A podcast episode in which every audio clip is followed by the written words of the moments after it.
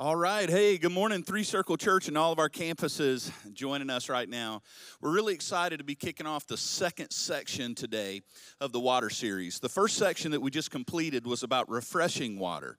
Well, this next section we're going to kick off today is on rough water.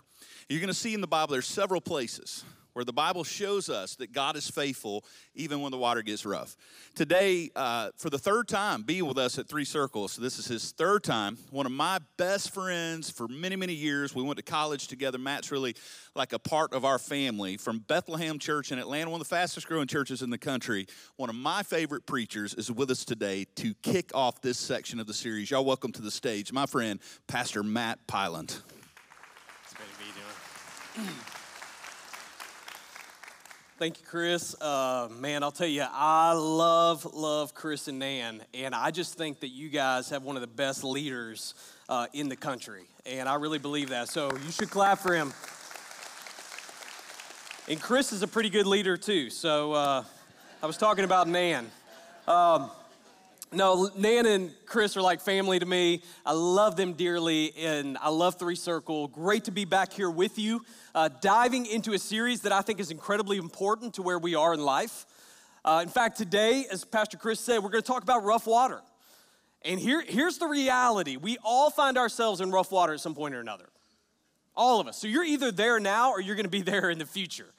In fact, when I was growing up, my dad would say to me when I made a very bad decision, Son, you're in rough water. And some of you used that before. And that means I made a decision that's gonna cost me something. There's gonna be some circumstances, gonna be some pain coming my way. But, but here's the truth the truth is that we can find ourselves in rough water because of decisions we've made, or we can find ourselves in rough water because of decisions other people made. And sometimes I think we just need to raise our hand and we just need to say, hey, life is hard. I mean, can we say that? I mean, life is just hard. It's way more complex than we give it credit sometimes. In fact, moms, uh, some of you, you know life's hard because you had to get your kids ready and get them to church today. And you're like, life is hard.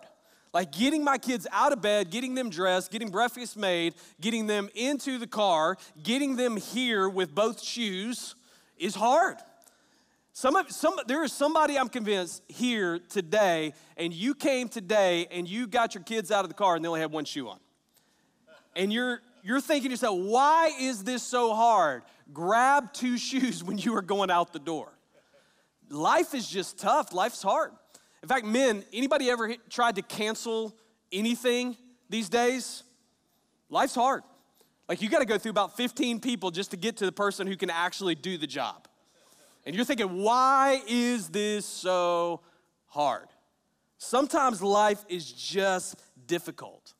And here's the truth storms can be hurricanes, and they can sink our lives. In fact, growing up on uh, around this area, uh, going to school at the University of Mobile, I experienced hurricanes. In fact, many of you, you've experienced hurricanes uh, many times before. But what's interesting about hurricanes is that in today's day and age, with the technology, we're given all this warning about hurricanes. Like we, we know the wind speeds, we know the category, we know the direction it's going, where it's probably gonna hit landfall. And all that information is helpful because if, if the hurricane is coming your way, you should go in another direction if you're smart, okay? So sometimes stupid hurts. And uh, sometimes we made decisions like, no, I'm gonna wait this out and then you, you waited one hurricane out and you're like, I'm not doing that again, okay? So, uh, but when the hurricanes of life come, we're not given the same warning, are we? And things can come our way and just all of a sudden start overwhelming us, and it can feel like we are going to drown, we are going to sink. And one of the things that I love about Scripture, it is so applicable to our lives. It's so applicable to where we find ourselves. In fact, the disciples found themselves in a storm that we're going to talk about today. And that storm was overwhelming, it was sinking them, they were drowning. And Jesus was with them. Many of you know the story. And Jesus was with them in the midst of the storm. So if you got your Bible, I want to look at this passage found in Mark chapter 4, verse 35. So if you've got your Bibles, you got your your uh, your apps, you got whatever you use to uh, to take notes, get that out.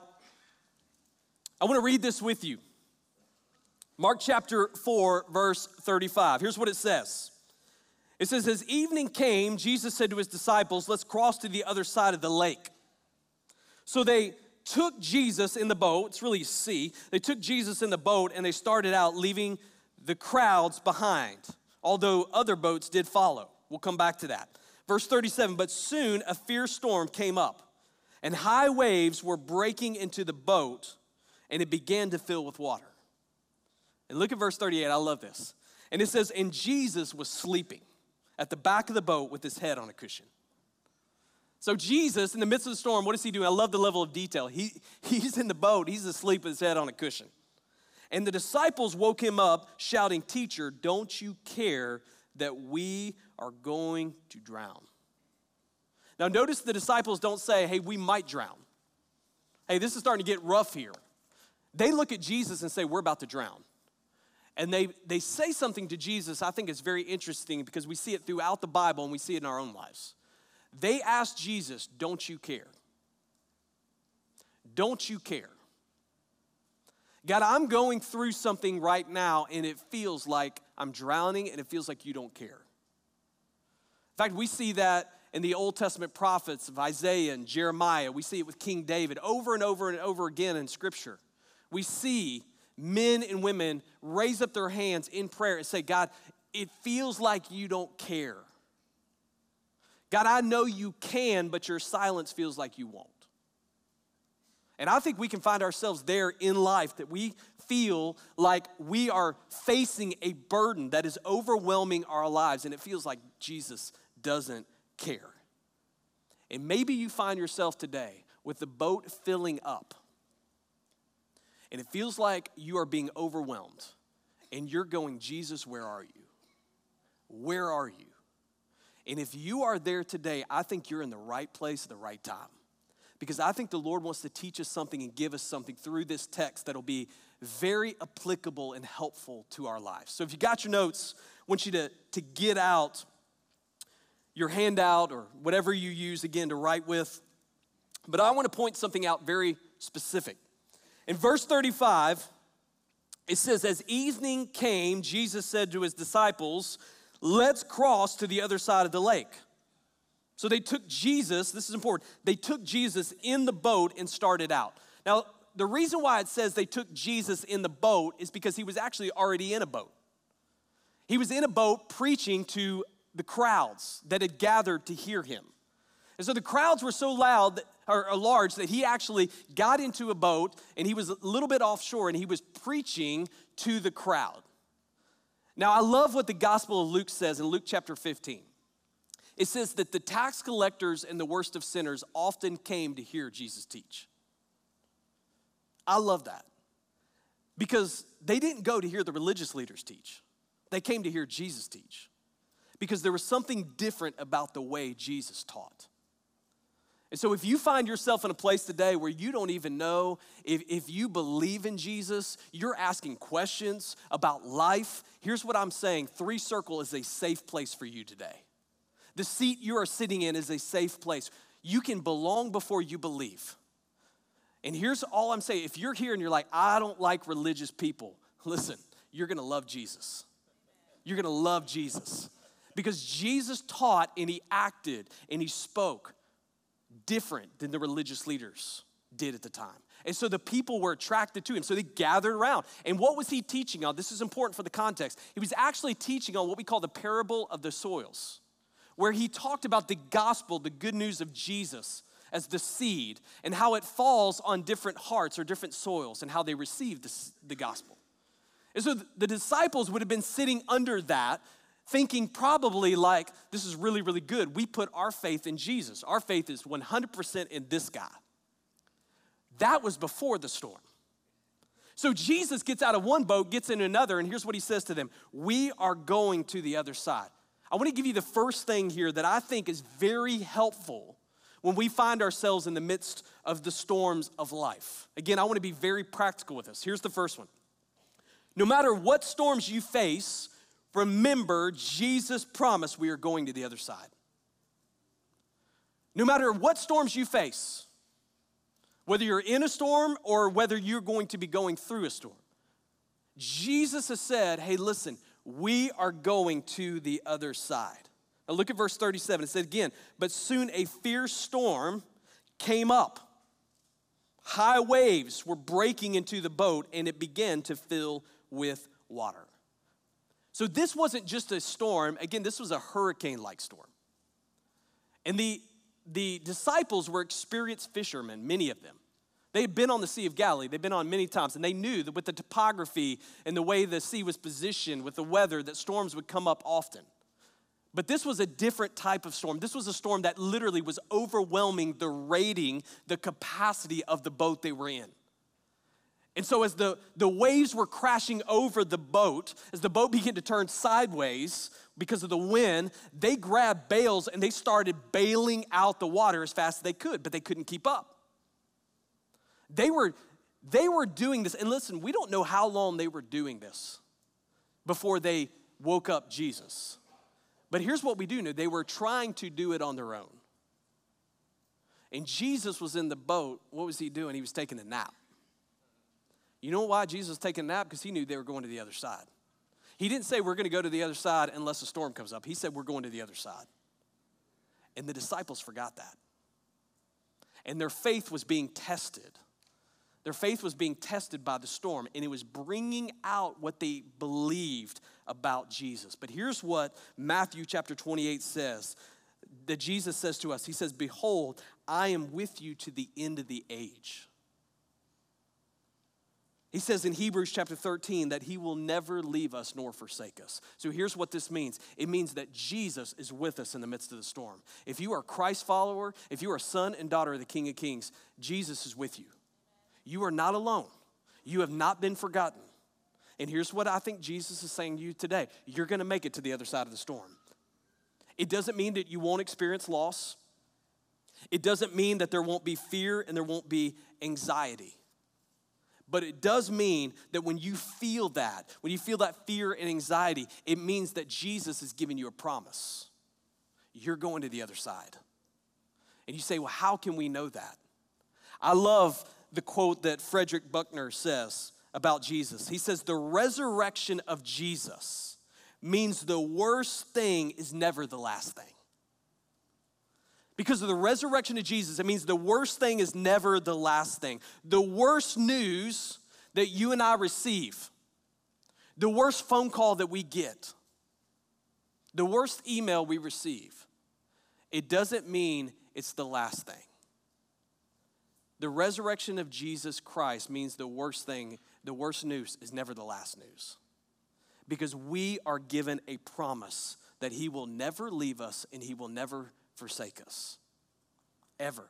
But here's the problem in the midst of storms, with the wind and the waves crashing around us, I think we just need to own this. We can lose perspective. We can lose perspective. We all can. There are times when the winds are blowing so hard at our lives that we lose perspective. And I think that's the reason why Jesus says over and over in the New Testament through the Gospels, you know what he says? He gives us one word over and over and over again. You know what he says? Remember. Remember. In fact, at the Lord's Supper, right before his death, when he was sharing a meal with his disciples, he took a familiar meal that was known as the Passover, he gave it new meaning, and he says, What I'm about to do, remember. Do not forget. And here's why I think he says remember because we tend to remember the things that we should forget, and we forget the things that we should remember. We tend to, for, to remember the things that we should forget and forget the things that we should remember. There are some things in your life right now, listen, church, that you are holding on to that Jesus has already gone to the other side and forgiven. And you need to let it go. You need to let it go. You need, listen, stop holding on to it. But there are other people who you are in the midst of a storm and you have forgotten the promises of God. And here's what God is saying to you today He's saying, You're going to go to the other side. I will never leave you, I will never forsake you. You are not alone. You are not alone. Jesus is in control. But, he, but here's the thing in the midst of the, stone, the storm, here's what we can have a tendency to do. Write this down. We can put our hope in the boat. So he, here's the reality our hope is not in the boat. Our hope is not in the boat. So don't put it in the boat because the boat can be overwhelmed. You say, well, what is the boat? I think the boat represents the things that we are putting our trust in. So the, the boat could be our 401k, which, by the way, I got an email about mine this morning. It's not good, okay? So it could be our 401k, it could be our jobs. What are you putting your hope in? It could be your job, it could be your title, it could be the thing that you are counting on to keep you afloat. In other words, it's that thing that you're thinking, if I could just get here, I will have peace in my life. If I could just move from this house to this house, I'll have peace in my life. If I can just get to this position, if I can make this amount of money, I will have peace in my life. That I will be good. And here, here's the problem the problem is that we've seen over the past 10 years, especially in our country, listen, control and peace is an illusion. It's an illusion. Control is an illusion. We put our control and our trust in things like the boat, things that we think that are going to keep us afloat, and when the winds and the waves crash over it, it sinks our lives. Nobody saw a pandemic coming a few years ago. And everybody was like, hey, things are good, and then a pandemic happens, and we're still dealing with the ramifications of it.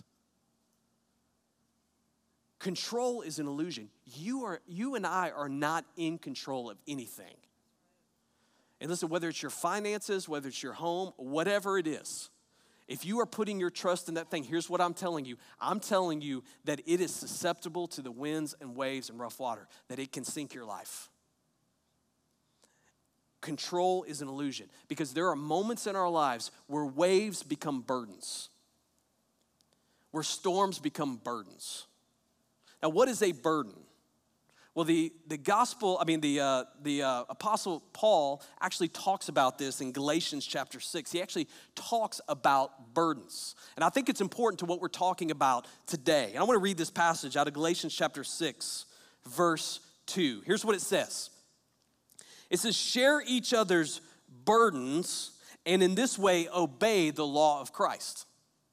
So, what is a burden? A burden is something that can overwhelm our lives. It's, it's that thing, it's that hardship, it's that, it's that thing that, that is more than we can carry, more than we have the capacity to carry. That's what a burden is. Now, the words that Paul chooses here, the reason why I bring them up is because they're interesting. They're actually shipping terms. They're shipping terms. So when he talks about burdens, it's talking about more than it, the ship is rated to carry. So the Greek word there for burden is actually the word baros. This is in your notes. Baros is a Greek word that actually means heavy weight. So what is that? It's, it's the oppressive hardship or the storm in our life that overwhelms us at times. It's the thing that comes at us that feels like it's gonna sink us. Again, could be a diagnosis, could be a decisions our kids are making it could be financial. It could be trying to get into a school and you're not, or the consistent bad news. It could be a divorce. But, but it's that thing that is the heavy weight that you are carrying. Now look at verse 5, because this is important. It says, For each one, though, should carry their own load. Now the word load is the Greek word phortion, and it actually means capacity.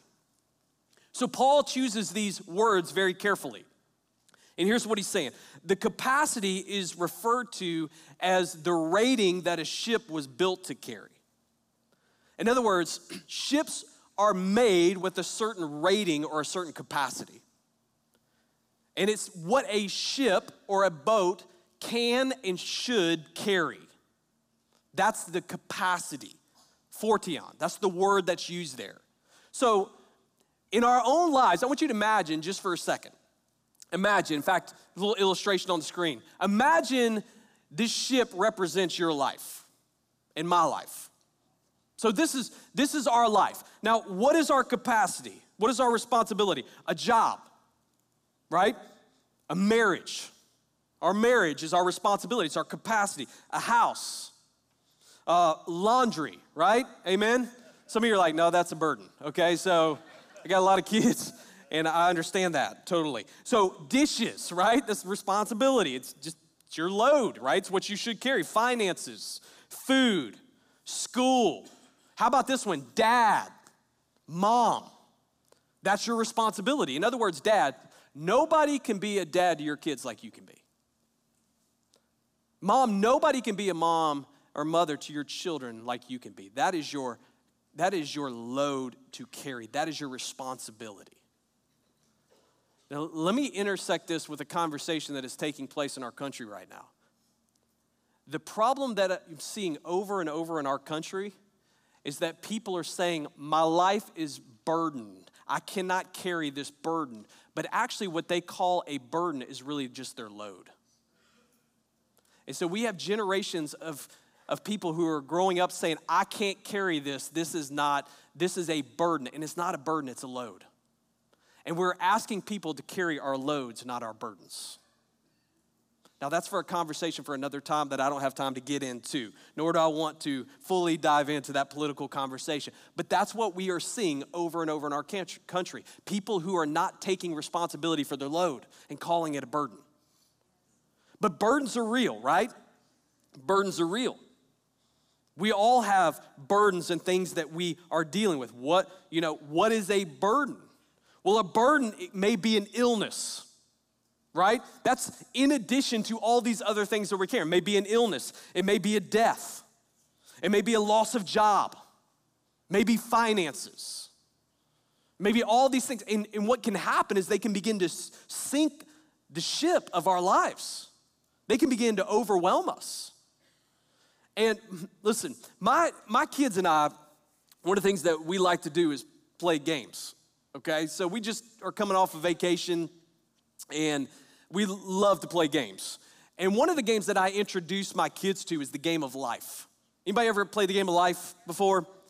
As an adult, playing that game now, I used to think it was cool as a kid. I'm like, why do I play that? We live this game.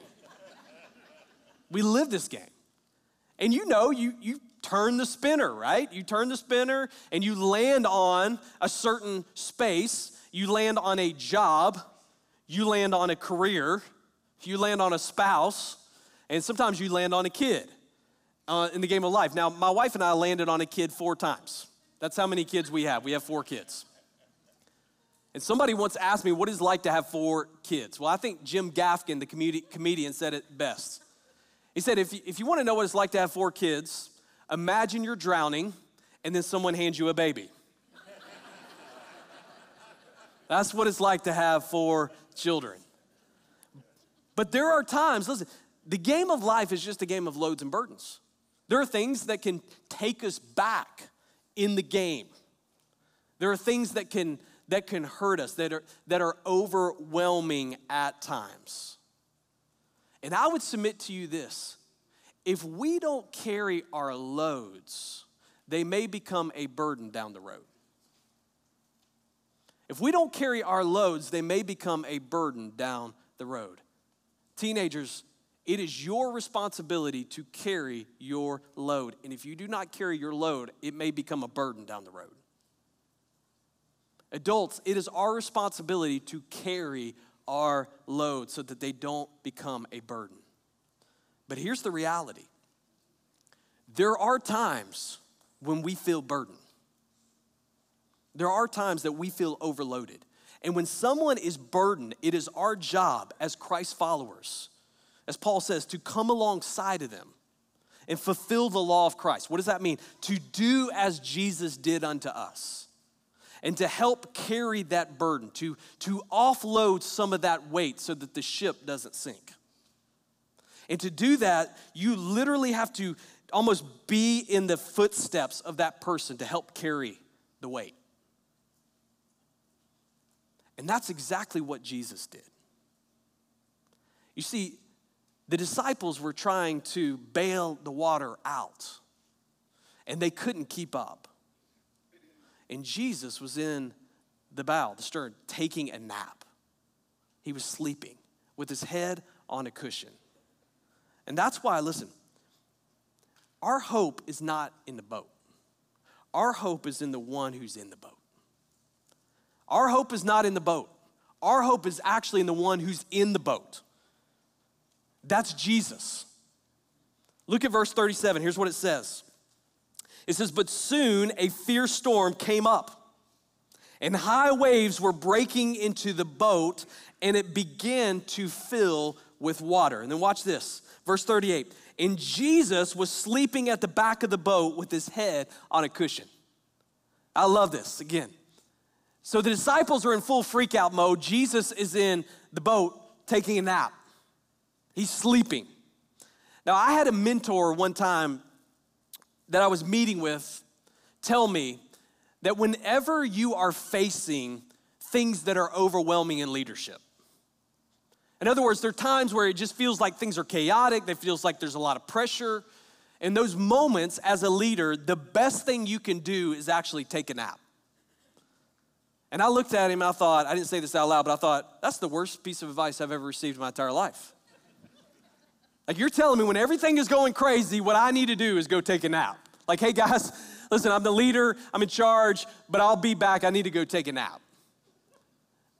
Now, thankfully, he corrected, you know, thankfully, he gave me a little more information. Here's what he said He says, here's what a nap is. And this is in your notes. A nap is a non anxious presence. A non anxious presence. So Jesus was taking a nap.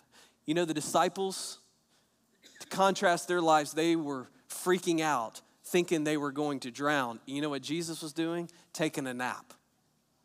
Non anxious presence. Why? Because he is the creator, the sustainer, and the giver of life. The one Colossians says holds all things together in his hands. He is in control of all things. Nothing takes him by surprise. And he already said to the disciples, Hey, listen, we're going to the other side. I'm going to go down here and I'm going to take a nap. He wasn't worried about the storms because he created them. He created them. Amen? And they were putting their hope and trust in a boat. And Jesus was like, I'm in control. I'm in control. But here's the thing about our faith we can feel really good about our faith in one moment when the waters are calm. But when the rough waters come, it can shake our faith up, right? In fact, we live in a culture that, that shakes our faith up a lot. In fact, it just shakes us up in general. And you may be wondering why I have two drinks here. Uh, in my left hand, I have water. All right, not, not a lot of fun to drink. But in my right hand, I have a Dr. Pepper. Now, Dr. Pepper is my favorite drink in all the world, okay? So, like I've told my wife, like just bury me with a good, like Dublin Dr. Pepper. You remember the old cane sugar 1024 Dr. Peppers? Like, bury me with that. Like anybody in here, Dr. Pepper fan online, maybe at campus you're Dr. Pepper fan, just acknowledge it, right? I mean, we're proud. We love it. We love Dr. Pepper. I love Dr. Pepper. This is what I want to drink all the time. This is what I should be drinking. But let me illustrate something. Our culture can shake our faith. There are things that happen in our life that shake us up. There are rough waters that we're in, and the waves are shaking us up. In fact, we can get on social media and we can read a post, and what does it do? It shakes us up, makes us mad. We get in our favorite news network, what do they do? They're in the business of shaking us up. Politicians shake us up. When we're driving in the left hand lane and someone's driving slow, it shakes us up, right? You want to throw something at them, it shakes you up. And so there are all these things in life, some funny, some serious, can shake us up. But let me ask you a question. When I say shake up this water, what happens when I open it? Nothing. Nothing. I can drink it. It's good. It's not as good as Dr. Pepper, but it's good. Now, if I shake this Dr. Pepper up and I go and open it close to the front row here for these nice people, they're getting a little bit nervous right here, right? Because if I open this up, it's gonna spew all over everybody, you know, especially on the first and second row. So here's the point this is in your notes. I want you to write this down. It's not what happens on the outside as much as what is happening on the inside. It's not the shaking that will make us explode, it's what's going on in us. It's what's going on in us. Who we're putting our faith and who we are putting our trust in. Now, let me wrap this up because I think this is important. when you know who's in control, you can take a nap in the midst of the storm. Look at verse 39. Let's close. Let's read this. It says, When Jesus woke up, he rebuked the wind and he said to the waves, Silence, be still. He literally speaks to the winds and the hurricane like you would speak, like a child would speak. And it says, Suddenly the wind stopped and there was a great calm. And then he asked them, Why are you afraid? Do you have, do you still have no faith? And look at verse 41. And the disciples were absolutely terrified. Who is this man? They ask each other, that even the winds and the waves obey him. Now, I find it ironic they were scared in the storm, and then they were scared when Jesus calmed the storm. But look at Proverbs 9, verse 10, what it says. This is the fear of the Lord is the beginning of wisdom. It's the beginning of wisdom. So listen, their fear was redirected from their circumstances to the one who created all things. And here's what they were acknowledging we are not in control, He is in control. He is in control. And when we understand there was a reverence and awe, fear that Jesus is all powerful, in control of all things. And even when the storms of life hit us, He is still in control. That is good news, Three Circle. Church, that is good news that no matter what is going on in your life right now, amen, that Jesus is in control. Now, let me leave you with this as we close. I love what the book of Hebrews says about Jesus. Here's what it says in Hebrews chapter 6, verse 19. It says, We have this hope as an anchor for the soul, firm and secure. What is our life anchor to? Here it is, watch this. It enters the inner sanctuary behind the curtain where our forerunner, Jesus, has entered on our behalf. Now, what is a forerunner? The word forerunner there is actually not a vehicle, okay? It's not talking about that. It's not a Toyota. It's actually talking about a small vessel, or the Greek word is prodromos. Now, what is, what is meant by this? What would happen is that when a large vessel would come into a harbor, and the depth of the harbor, based on this, the, the waves and the wind, when it was too much and they couldn't enter safely, what they would do is they would send a small boat a small boat in ahead that would carry the anchor into the harbor. And they would sink the anchor deep into a secure place. And then watch what would happen. And then the vessel, the larger vessel, would winch itself in safely into the harbor. What does that mean? That means that Jesus has gone on our behalf already to the other side. And he has secured the anchor for us. And you know what he's doing? Day by day, he is winching us in as Christ followers to him, to eternity. And here's what he's saying to you listen, it may feel like the storms are overwhelming, but I've already been to the other side, and you are going to go there with me. That's the promise that we have in Jesus. Amen. Amen. Would you pray with me? So, Heavenly Father, God, we love you and we thank you. We thank you that you went to the other side. We thank you that because of Jesus, we can put our hope in our future and not in the circumstances around us. So, God, would we feel peace in the midst of the rough waters? And so we worship knowing that you are in control and we are not. In Jesus' name we pray. Amen. Amen.